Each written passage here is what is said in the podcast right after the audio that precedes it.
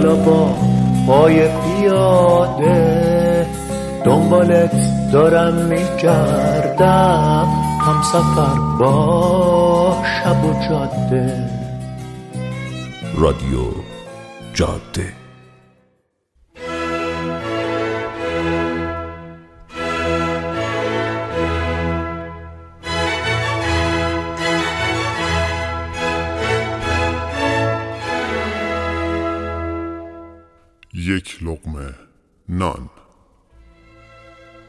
اثری از رضا صفوی.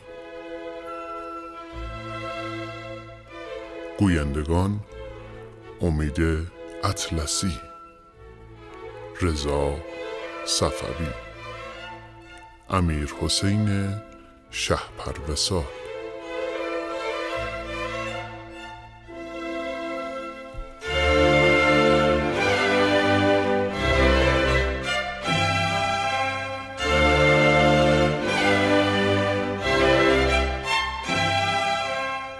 تهیه شده در استودیو بامداد.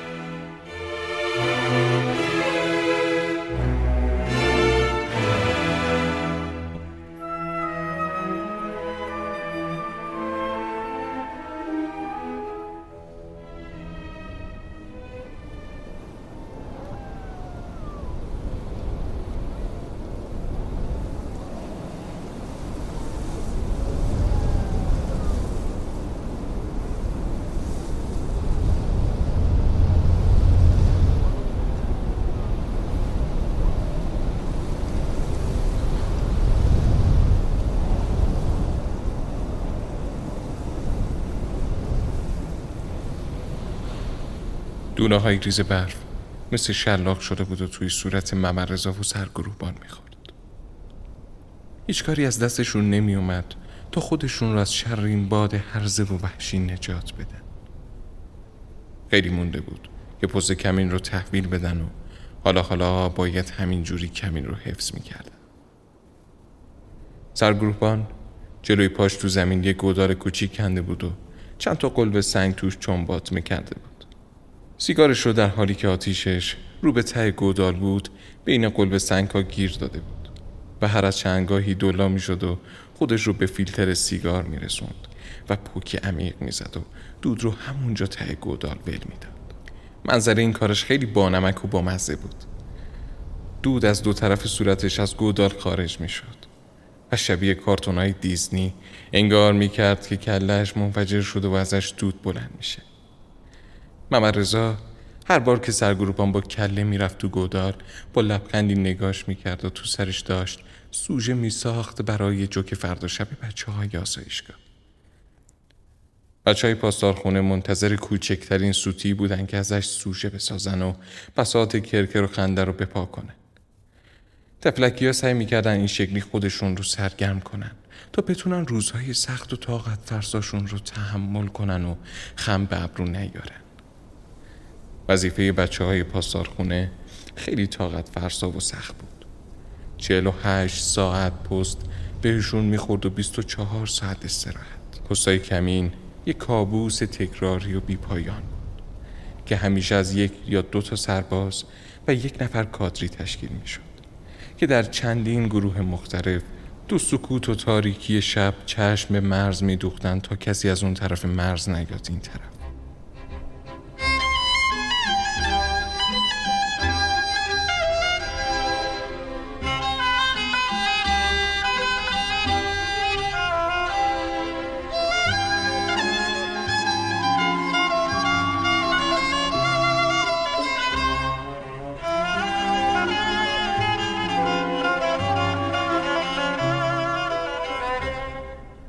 البته واضحه که همه شیفت ها هم به خوبی و خوشی تمام نمی‌شد و بارها شده بود که پیکارجوها به روستاهای مرزی برسن و درگیری های خونباری راه بندازن.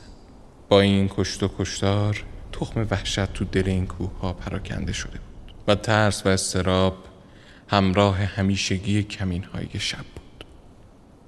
هر بار که قرعه شیفت شب به کسی میافتاد انگار که غم عالم رو کوله کردن و رو دوش طرف آوارش کردن. البته مشخصه که داستان به همینجا محدود نمیشه و همیشه راهی برای بدتر شدن اوضاع هم وجود داره.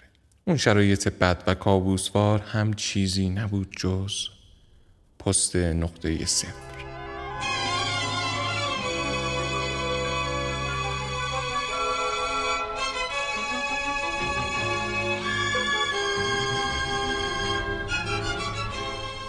پست نقطه صفر یعنی آخرین خط کمین و دورترین آدم ها از آغوش ایمن و گرم میهن. یعنی آخرین خط مدافعان مرزهای سرزمینی کشور. و به زبان ساده تر سپر برای این بوم و بر آریایی.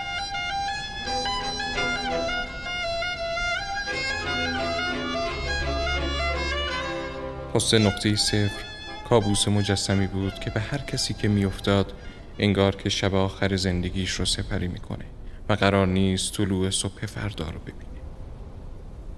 البته برای رعایت عدالت این پست جهنمی رو جوری تقسیم کرده بودند که به صورت جوانمردانه بین همه اعضای پاسدارخونه به تصاوی و عدالت تقسیم بشه و هر کس به سهم خودش این بار سنگین رو به دوش بکشه.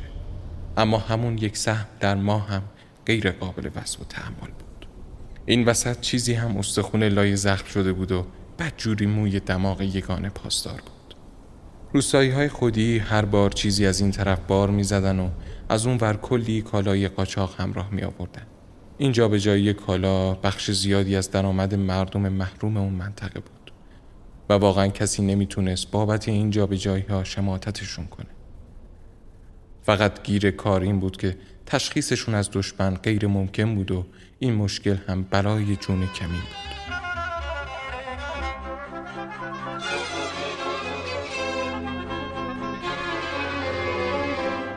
اعضای پاسدارخونه وقتی با دسته از کولبرها مواجه می شدن تکلیفشون رو نمی دونستن و تشخیص دوست از دشمن براشون مبهمترین معمای گیتی بود. خیلی پیش اومده بود که پیکارجوها به لباس خودی حتی تا دم پاسگاه هم رسیده بودن و آسیبی به مردم روستا یا نگهبانهای برجک ها زده باشن. برجک هایی که بچه های 18 19 ساله ای ساکنین اونها بودن که خودشون هم دقیقا نمی‌دونستن وسط دشت و بیابون چی کار دارن می‌کنن. گناه این بچه ها چی بوده و قربانی کدام گناه نکرده بوده؟ هر سال چند تا از این بچه ها به سرنوشتی دوچار می شدن که شبیهش رو حتی توی فیلم ها هم نمی‌شد پیدا کرد. فکر کنین که این بچه چه وحشتی رو تجربه کرده وقتی که سیم گیوتین تروریست قاتل دور گردنش افتاده. در هنگام تجربه این وحشت مطلق چه کاری از دست این بچه برمی اومد تو این تاریکی و تنهایی کدوم فریاد رسی هست که به دادش برسه و بتونه گاهش باشه؟ همین بچه وقتی که خونه بوده اگه به حسب اتفاق با کارد میوه خوری هم دستش رو میبریده مامانش رو صدا می‌زده. اما الان تو این تاریکی و تنهایی با یه سیم برند دورگروش کیو باید صدا کنه و کمک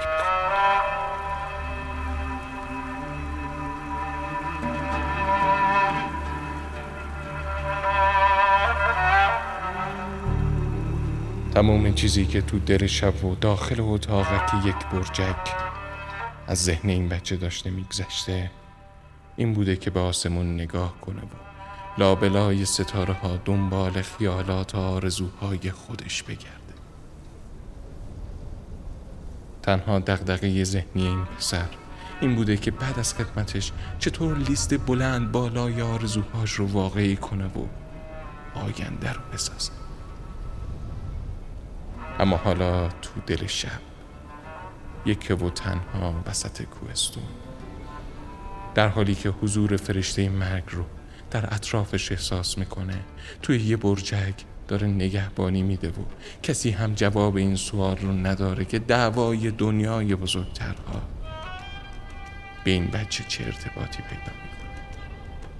باور کنین اگه از همون بزرگترها هم بپرسین که چرا دارین همدیگر رو تیکه تیکه می‌کنین و خونه هم رو میریزین هیچ جواب قانع کننده ای براتون ندارن و خودشون هم نمی‌دونن چرا دارن همدیگر رو می‌کشن. اون وقت قربانی این جنون وحشیانه این بچه است و مثل گل برگ گل پرپر میشه و با تموم آرزوهاش به خاک میفته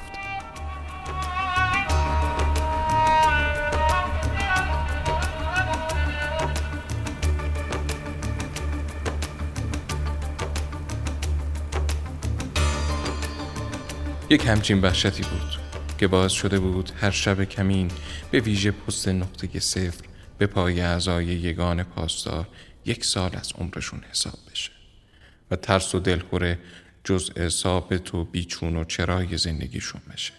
اما خب با وجود تموم این تلخی ها و ترس ها و در دل بدترین شرایط هم بعضی آدم ها می‌تونن که با خلق و خوی خوبشون جهنم رو برای اطرافیان تبدیل به بهشت بکنن این آدم ها حاله ای از آرامش در اطرافشون ایجاد می‌کنن که به سایرین قوت قلب میده و نمی‌ذاره کورسوی امید تو دلها خاموش و سرد بشه. سرگروهبان از اون دست آدم های نازنینی بود که هیچ کس بدی ازش ندیده بود. و هر وقت قرعه کمین به اسمش میافتاد تموم بچه های پاسدارخونه دعا می‌کردن که پستشون با اون بیفته. یا آدم لوتی و مهربون که انگاری با پسر خودش اومده سر کمی و بیشتر از این فرصت استفاده می‌کنه که یک گپ پدر و پسری را بندازه. آدم معتقدی بود و به عکس درجهش که راحت می‌تونست به بچه های وظیفه ضد حال بزنه کاری به کار کسی نداشت و هیچ کس رو اذیت نمی‌کرد. گلم معروف شده بود که سرگروهبان آزارش به موچ هم نمی‌رسه و دل رحمی و مهربونیش زبون زد اعضای پاسگاه و محلی ها بود دست خیر داشت و با وجود حقوق متوسطی که داشت فکر خیلی ها بود و سر ما چشم چند تا بچه یتیم به دستش بود ذکر حق همیشه رو لباش بود و چشمه محبت خلق خدا تو سینهش می جوشید.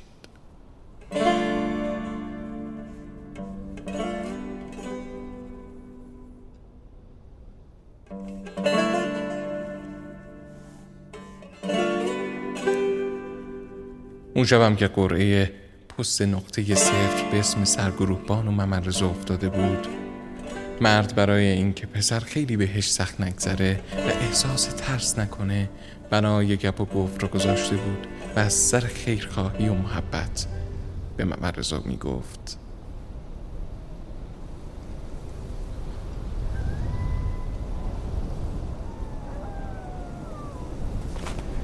بابا جون. سلامتی خدمتت که تموم شد. برو درستو بخون. برو دانشگاه. تو حیفی بخوای دیپلم بمونی. برو برای خودت یه کاری بشی. فردا پس فردا زن و بچت آب خوش از گلوشون پایین بره. یه کاری کن به خاطر در آوردن یه لغمه نون مجبور نشی سرجلو هر نامردی خم کنی. بذار دستت رو زانوی خودت باشه و حقت از این دنیا بگیری. حقت خیلی بیشتر از چیزیه که فکرشو می‌کنی. تو لیاقت بهترینا رو داری به سرم. برو درس تو بخون. تلاش کن یه آدم خوب و مفید باشی که سالم و پاک زندگی می‌کنه. بدون نیاز به دوز و کلک و دروغگویی. محمد رضا نه صرف این که سرگروهبان موافقش بود. بیشتر به خاطر اینکه از صمیم قلب دوستش داشت و راست راستی به عنوان بزرگتر قبولش کرده بود حرفاش رو به گوش دل خریدار بود حرفای سرگروهبان یه بارقه امید تو دل پسر پدیدار کرده بود که پیشتر نبود و همین بهش اعتماد به نفس داده بود که نیرو بگیره و قدم به میدون بذاره ممرزا حسابی انگیزه گرفته بود که وقتای بیکاری کتاب باز کنه و درس بخونه تا آماده بشه برای ادامه تحصیل. این چندمین بار بود که سرگروهبان تشویقش کرده بود که درس بخونه. پسر دیگه راست راستی باورش شده بود که برای خودش کسیه و می‌تونه سری تو سرا دراره و آیندی برای خودش بسازه که داستانش ورد زبون ها بشه. اون شب هم باز محمد رضا از حرفای با نیرو گرفته بود و جدیتر از گذشته به فکر آیندش افتاده بود. همون جوری که گوشش به سرگروهبان بود نگاهش رو از این بر به اون بر در ول می‌داد. و منظره رو به رو نگاه می‌کرد. و تو ذهنش با حرفهایی که سرگروهبان زده بود برای خودش یک کاخ زرین ساخته بود و تو دلش قند آب می‌کردن. کوها یک دست سفید پوش بودن و در هم پر برف بود. ماه تو آسمون نبود و هوای سرد رو می‌شد با چشم تو آسمون دید. هوا به سرخی می برد و دونه های ریز برف شبیه سوزن های ریز پوست صورت رو می تا چشم کار می کرد کوه بود و دره و سنگ و برف. محمد رضا و سرگروهبان با هم گپ می زدن و مدام وول می خوردن تا جلوی کرخ شدن بدنشون رو بگیرن. جاشون خیلی کوچیک و تنگ بود. همین هم شرایط رو براشون عذاب آورتر کرده بود. تل کوچک خاکی که پشته کرده بودن و حالا زیر برف دفع شده بود حکم سنگرشون رو داشت. و از کوچکی جای زیادی برای ورج ورج باقی نمیذاشت. دو ساعتی بود که سر پست بودن و دو ساعت دیگر رو هم باید با همین شرایط تحمل می‌کردن. بدنشون رفته رفته داشت از سرماها کرخ می‌شد. و حس آدمی رو پیدا می‌کردن که هزاران هزار سوزن تو تنش فرو کردن. محمد رضا دیگه پاهاش رو تو پوتین حس نمی کرد و همین هم بدجور کلافش کرده بود. هر وقت که سر پست می اومد چهار پنج جفت جوراب روی هم می پوشید که از گزند برف و سرما در امون باشه. اما دسته جوراب ها و پوتینش حریف این سرمای بی مروت و نامرد نمی شده و باز هم پاهاش یخ می کرد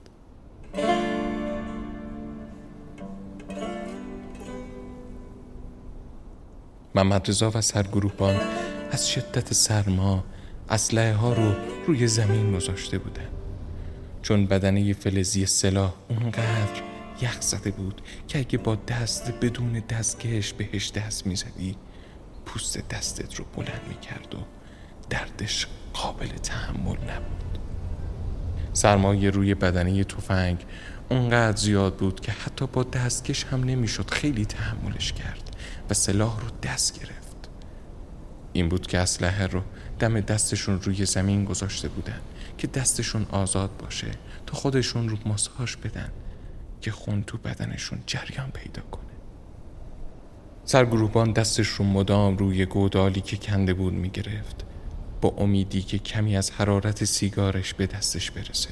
اما دریقا که حرارت یه سیگار فسقلی حریف این زمحریر بدتینت و شرور نمی‌شد. دستور بود که روشن کردن هر جور آتیش کاملا قدغن بود و خدا نمی کرد افسر نگهبان شب برای سرکشی می اومد و اون اطراف ردی از آتیش پیدا می کرد. برای سرباز سه روز اضافه خدمت و سه روز زندان برای کادری هم توبیخ کتبی درج در پرونده کسر از حقوق و حتی احتمال بازداشت تا سه ماه این بود که هیچ کس یه همچین ریسکی نمی کرد و این بلا رو به جون نمی خرید البته اگه حقیقتش رو هم بخواید اگه آتیش روشن می کردن و نورش تو در پخش می شد کمین مسخره می شد و دیگه اسمش کمین نبود. این بود که هر طور شده باید سرما رو به جون می خریدن و دندون رو جیگر می زاشتن و شرایط رو تحمل می کردن تا ساعتهای نگهبانی تمام بشه. محمد رضا هی وول می خورد که جلوی یخ زدن بدنش رو بگیره.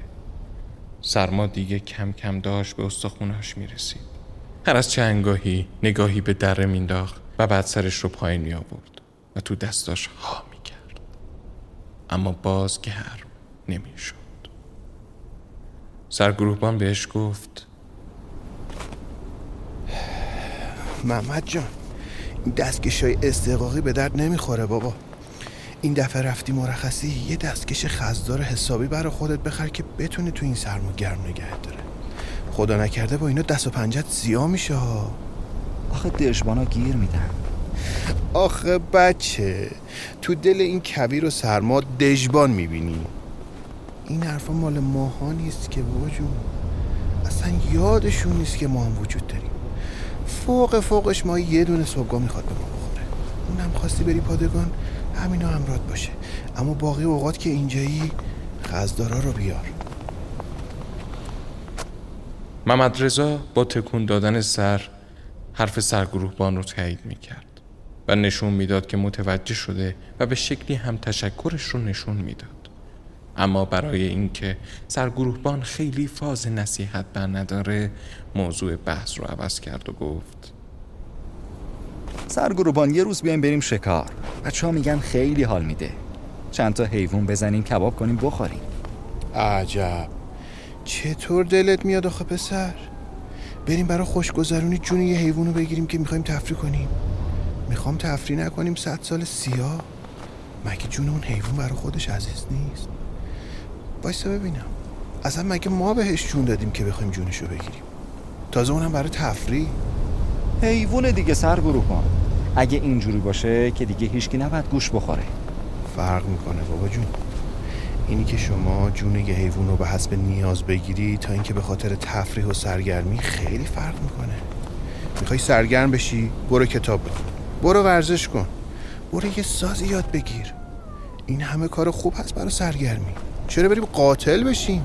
وای یا خدا سرگروبان بیچارمون کردیم بابا. قاتل کجا بود؟ اصلا من غلط بکنم برم شکار. چشم دیگه اسمشم نمیارم. آفرین پسر خوب. آفرین. به اون بچه هم بگو دیگه از این کارا نکنن. این طبیعت زیبا و جوندارای توش به دست ما امانت عزیزم. آدم خوب به امانت خیانت نمی‌کنه. حالا هر چیزی می‌تونه باشه. نگاه کن محمد جان. ببین آدما با این ندونم کاریاشون چه بلایی سر این طبیعت آوردن. آدما خیلی بد شدن. مثل یه آفت افتادن به جون طبیعت و برای سود خودشون دارن طبیعت رو نابود می‌کنن. یه طرف نگاه می‌کنی دارن جنگل رو پاک تراشی می‌کنن. یه طرف دیگه دریاچه ها و رودها رو دارن خوش می‌کنن. هر طرف هم که چشم به چرخونی مراتع و دشتو رو به آتیش کشیده کسی به این فکر نمی‌کنه که تو کهکشونه به این بزرگی ما فقط این خونه یه کوچیک آبی رنگو داریم. اگه زمین نباشه تو تاریکی و وسعت کیهان یخ می‌زنیم. اما کو گوشش نوا. همه این حرفا رو میشنون اما پای عمل که میون میاد میگن با یه شکار کوچیک من چیزی به جایی بر نمی‌خوره و با افتخار چرخه طبیعت رو مختل می‌کنن. خوب آدم مسئولیت پذیر باشه. ما نسبت به این زندگی که هدیه گرفتیم مسئولیم. چشم آقا رو چشمم. بهشون میگم دیگه از این کارا نکنن. آفرین. گاهی بال زدن یه پروانه اون طرف دنیا می‌تونه این سر دنیا یه طوفان بپا کنه طبیعت مثل زنجیر یه پارچه است. همه چیز به هم وصل و آخر این زنجیرم به ما می‌رسه. ما حلقه ای از همین زنجیریم. اگه طبیعت رو نابود کنیم حکم مرگ خودمون رو صادر کردیم. پسر سرش رو پایین انداخته بود رو به حرفای سرگروهبان گوش می‌داد. داشت خودش رو لعنت می‌کرد که این چه حرفی بود که از دهنش در اومده بود. به قول معروف اومده بود ابرو رو درست کنه که زده بود چشمش رو هم کور کرده بود. مثلا می‌خواست بحث عوض کنه که سرگروهبان فاز نصیحت بر نداره. اما زده بود بدترش کرده بود و سرگروهبان هم به این مفتی ها ولکن مهاجرانه بود تفرکی محمد رضا کلافه بود و حوصله نصیحت شنیدن هم نداشت. اما احترام سرگروهبان براش از همه چی مهمتر بود و دم نمی‌زد. تفرک از زور سرما و به امید کمی گرم شدن مدام توی دستاش ها می کرد اما هیچ تأثیری نداشت. و حس می کرد که امشب قرار نیست صبح بشه. همونطور که گوشش به سرگروهبان بود مدام ساعت رو نگاه می کرد که چقدر از وقت نگهبانشون گذشته. اما هر بار ناامیدتر از قبل می شد اغربه های ساعت یخ زده بود و جمع نمی خورد محمد رضا با بیحسلگی باز نیم نگاهی به دره و کوه انداخت و چشم از اونجا گرفت. اما یهو تغییر عقیده داد و دوباره نگاه کرد. گردنش رو تو کشید و سعی کرد چشمش رو دقیق کنه. بعد با هیجان در اومد که سرگروپان فکر کنم خبریه. این رو گفت و دست به دور برد سری به کوه با یه چشم دوخت. بعد با هیجان بیشتر گفت اونها اونها سرگروپان. دارن میان. ببین چقدر زیادن.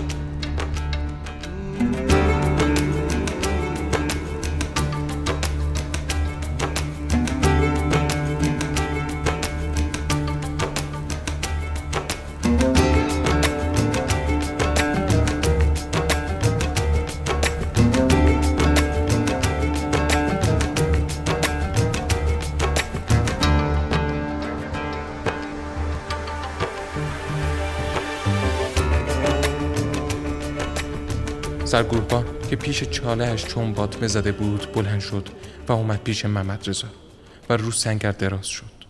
با عجله دوربین رو از دست پسر گرفت و به در چشم انداخت. محمد رضا تون تون آدرس می‌داد. اونجا اونجا اون طرف سرگروهبان رو کوه بایه کو تو دره نیستن. بالا رو ببین. کجا رو میگی؟ اون طرف سرگروهبان کدوم طرف؟ اونجا. آخ آخ دیدم. ای بر پدرت شانس چقدرم زیادن.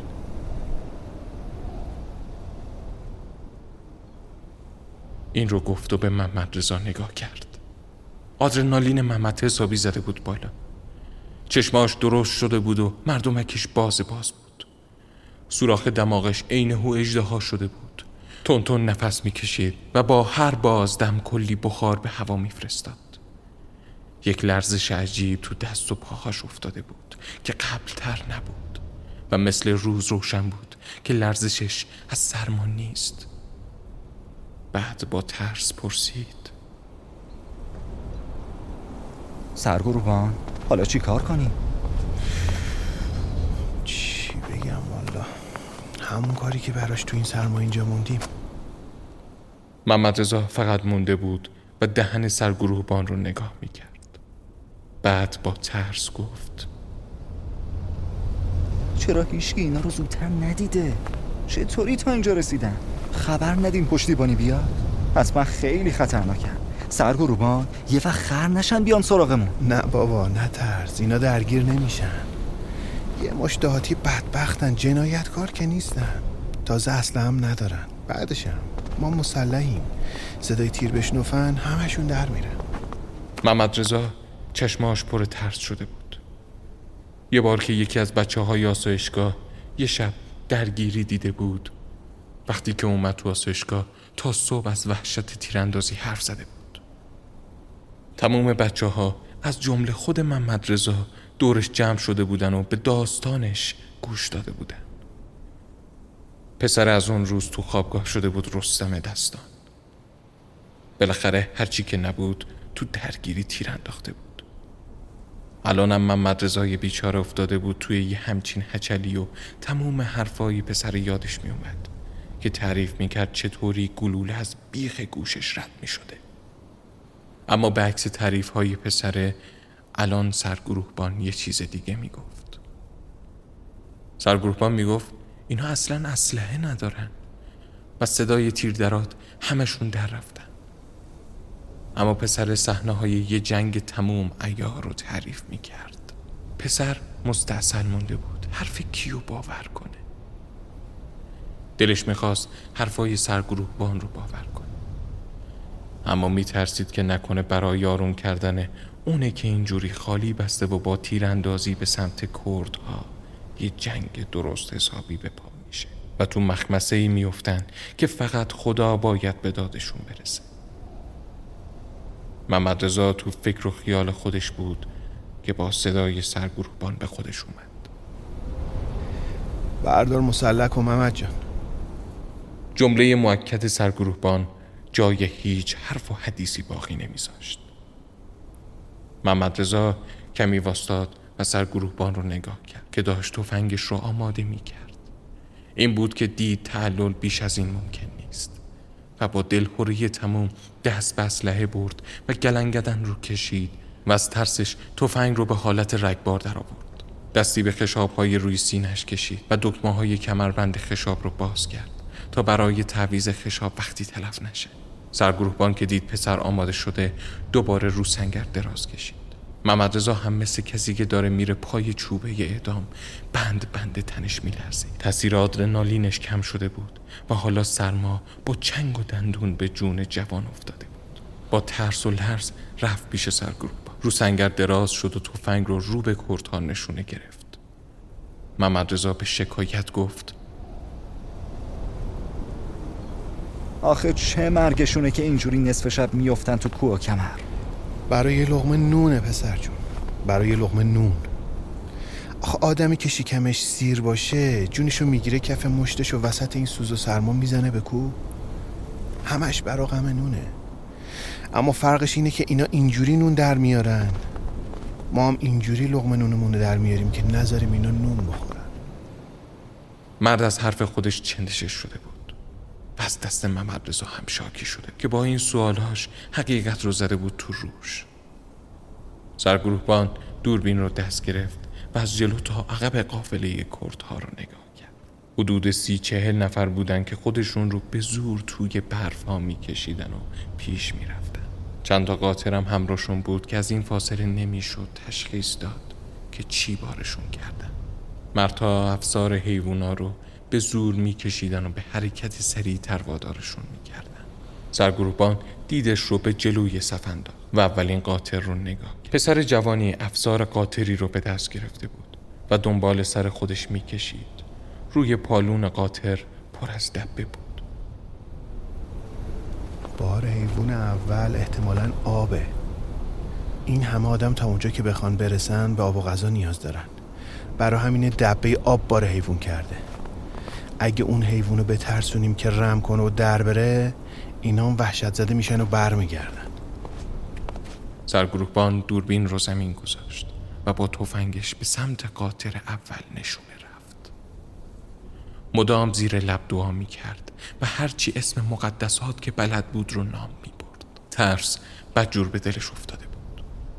محمد از وقتی سرگروهبان قافله رو نشونه گرفته بود داشت زهر ترک می شد قلبش بیرون سینش می تبید و دعا می کرد که سرگروهبان از خر شیطون پیاده شو و بزار کرتا برن. این بود که با صدایی لرزان نالید که سرگروپان نمیشه امشب و بی خیال بشیم بذاریم ردشن؟ برف و کولاک زیاده. دید درست حسابی هم برای تیر انداختن نداریم. اگه درگیر بشن و دنبالمون کنن برف سرعتمون رو می‌گیره. نذاشتی هم که بچه رو خبر کنم. اگه تیر بندازی شر به پا میشه ها. چی میگی بچه؟ مگه میشه ولشون کنیم؟ ما پست آخریم. از ما ردشن دیگه تمومه. رفتن که رفتن. اگه ردشون رو داشته باشن و بفهمن که ما اقدامی نکردیم چطور می‌خوایم جواب پس بدیم بابا جان؟ بعدشم نگران نباش درگیر نمیشن. اینا ایرانی با ما درگیر نمیشن که. اونایی که از اون سمت میان خطرناکه معلومی نیست کدوم ورین می‌تونم سرگروهان اما امشب دلم بد شور افتاده. همش فکر می‌کنم یه اتفاق بد میافته. یا سر جدد امشب و بیخیال شد بذار اینا رد شن. یه روز دیگه حالشون رو می‌گیریم. خاله بازی نیست که محمد جان. ما هم که اختیار از خودمون نداریم. معموریم و معذور. باید جلوشون در بیم که دیگه جرأت نکنن دوباره بزنن به کو نگران نباش. توکلت به خدا باشه. کاری باهاشون نداریم. تیر اختار بزنیم بر میگردن این رو گفت و دوباره به قافل نشونه رفت و زمزمه کنان به محمد رضا گفت. محمد حاضری؟ قاطر اولی رو می‌زنم چشت به باقی باشه. سرگروبان تو رو خدا بیخیال شو. حداقل به طرفشون تیر نزن. بذار چند تا هوایی می‌زنیم. در میرن دیگه. سرگروهبان که خودش هم به اندازه کافی ترسیده بود اما به روش نمی آورد از دست محمد رضا کلافه شد و گفت. چی میگی بچه؟ هوایی بزنم مخفی میشن و تونتر رو به جلو در میرن. اون وقت دیگه باید به خودشون تیر بندازیم. الان باید یکی از حیوونا رو رم بدیم که باقی هم حساب کار دستشون بیاد و برگردن. اینا از جون حیواناشون خیلی میترسن. اینه که یکی رو بزنیم باقی بر میگردن. نترس دبه آب ضرب گله رو می‌گیره و حیوان چیزش نمیشه. فوق فوقش یه خراش ساده بهش میفته. در عوض بد جور رم می‌کنه و کنترل اوضاع دستشون در میره. می‌فهمن که ما باشون شوخی نداریم. ترس و شک. هنوز هم تو نگاه خیره پسر موج می‌زد. اما سرگروهبان که معلوم بود قصد نداره از خر شیطون پیاده شه چشم از محمد رضا گرفت و دوباره به هدفش چشم دوخت و نفسش رو آروم کرد و زیر لب گفت. خدایا پناهم به تو. این رو گفت و ماشه رو کشید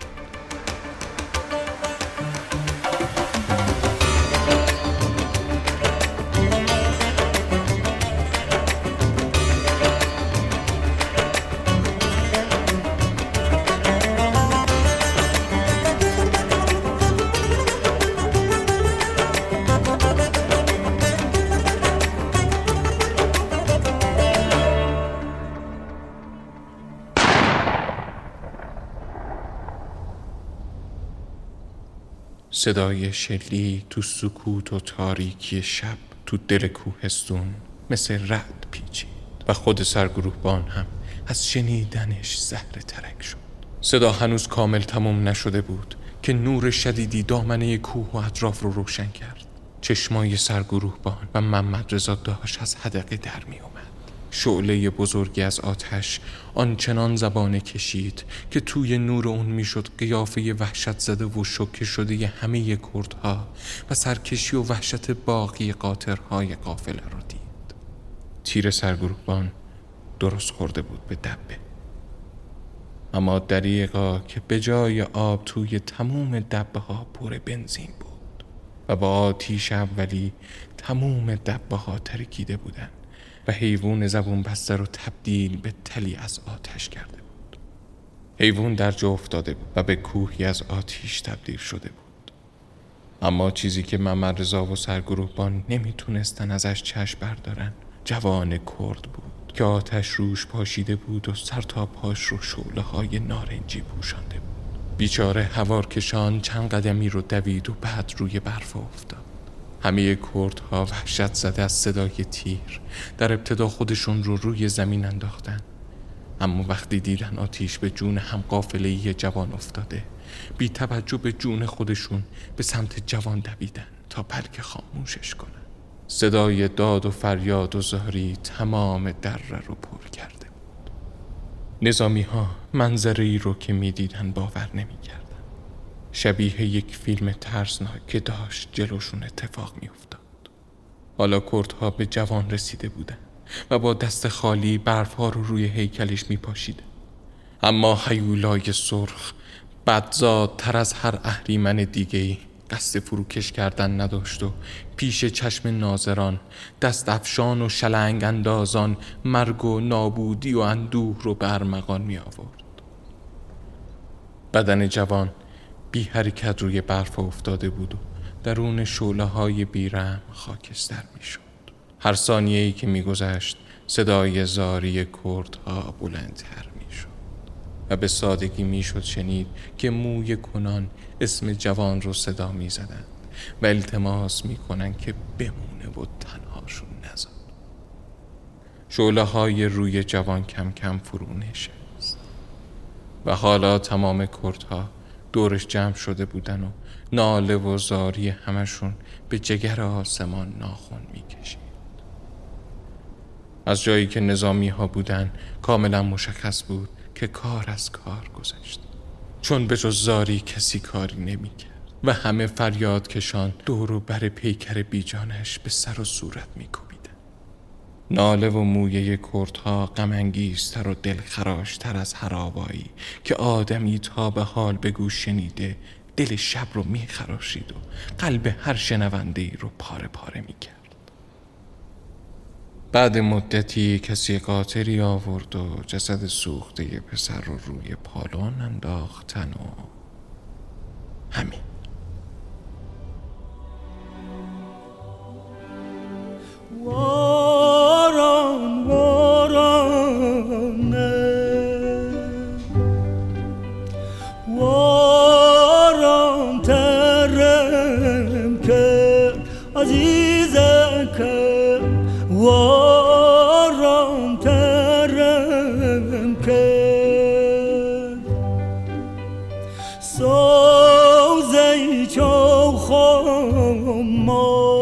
عزیزه لدین درم که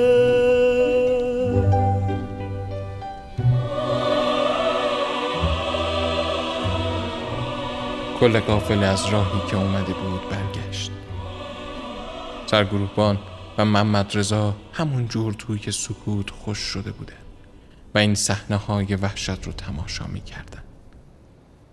دیگه نه شب نه سرما و نه حتی ترس معنی نداشت.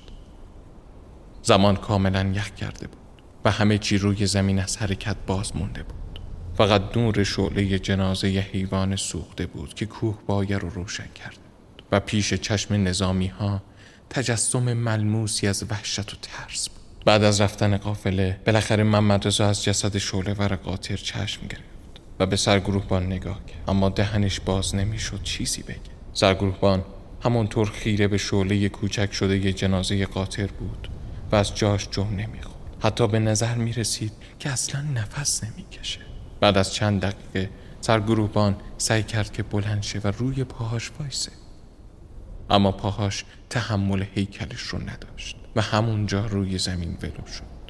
به زحمت دست های لرزانش رو به سمت سیگارش دراز کرد و سیگار رو از توی گودال بیرون آورد و با آتیشش سیگار دیگه ای روشن کرد و دوتایی به لب گذاشت. لیلای نما میجانم من وینی با بدل چودری دکم خواه در دهل جانم خواه در دهل جانم.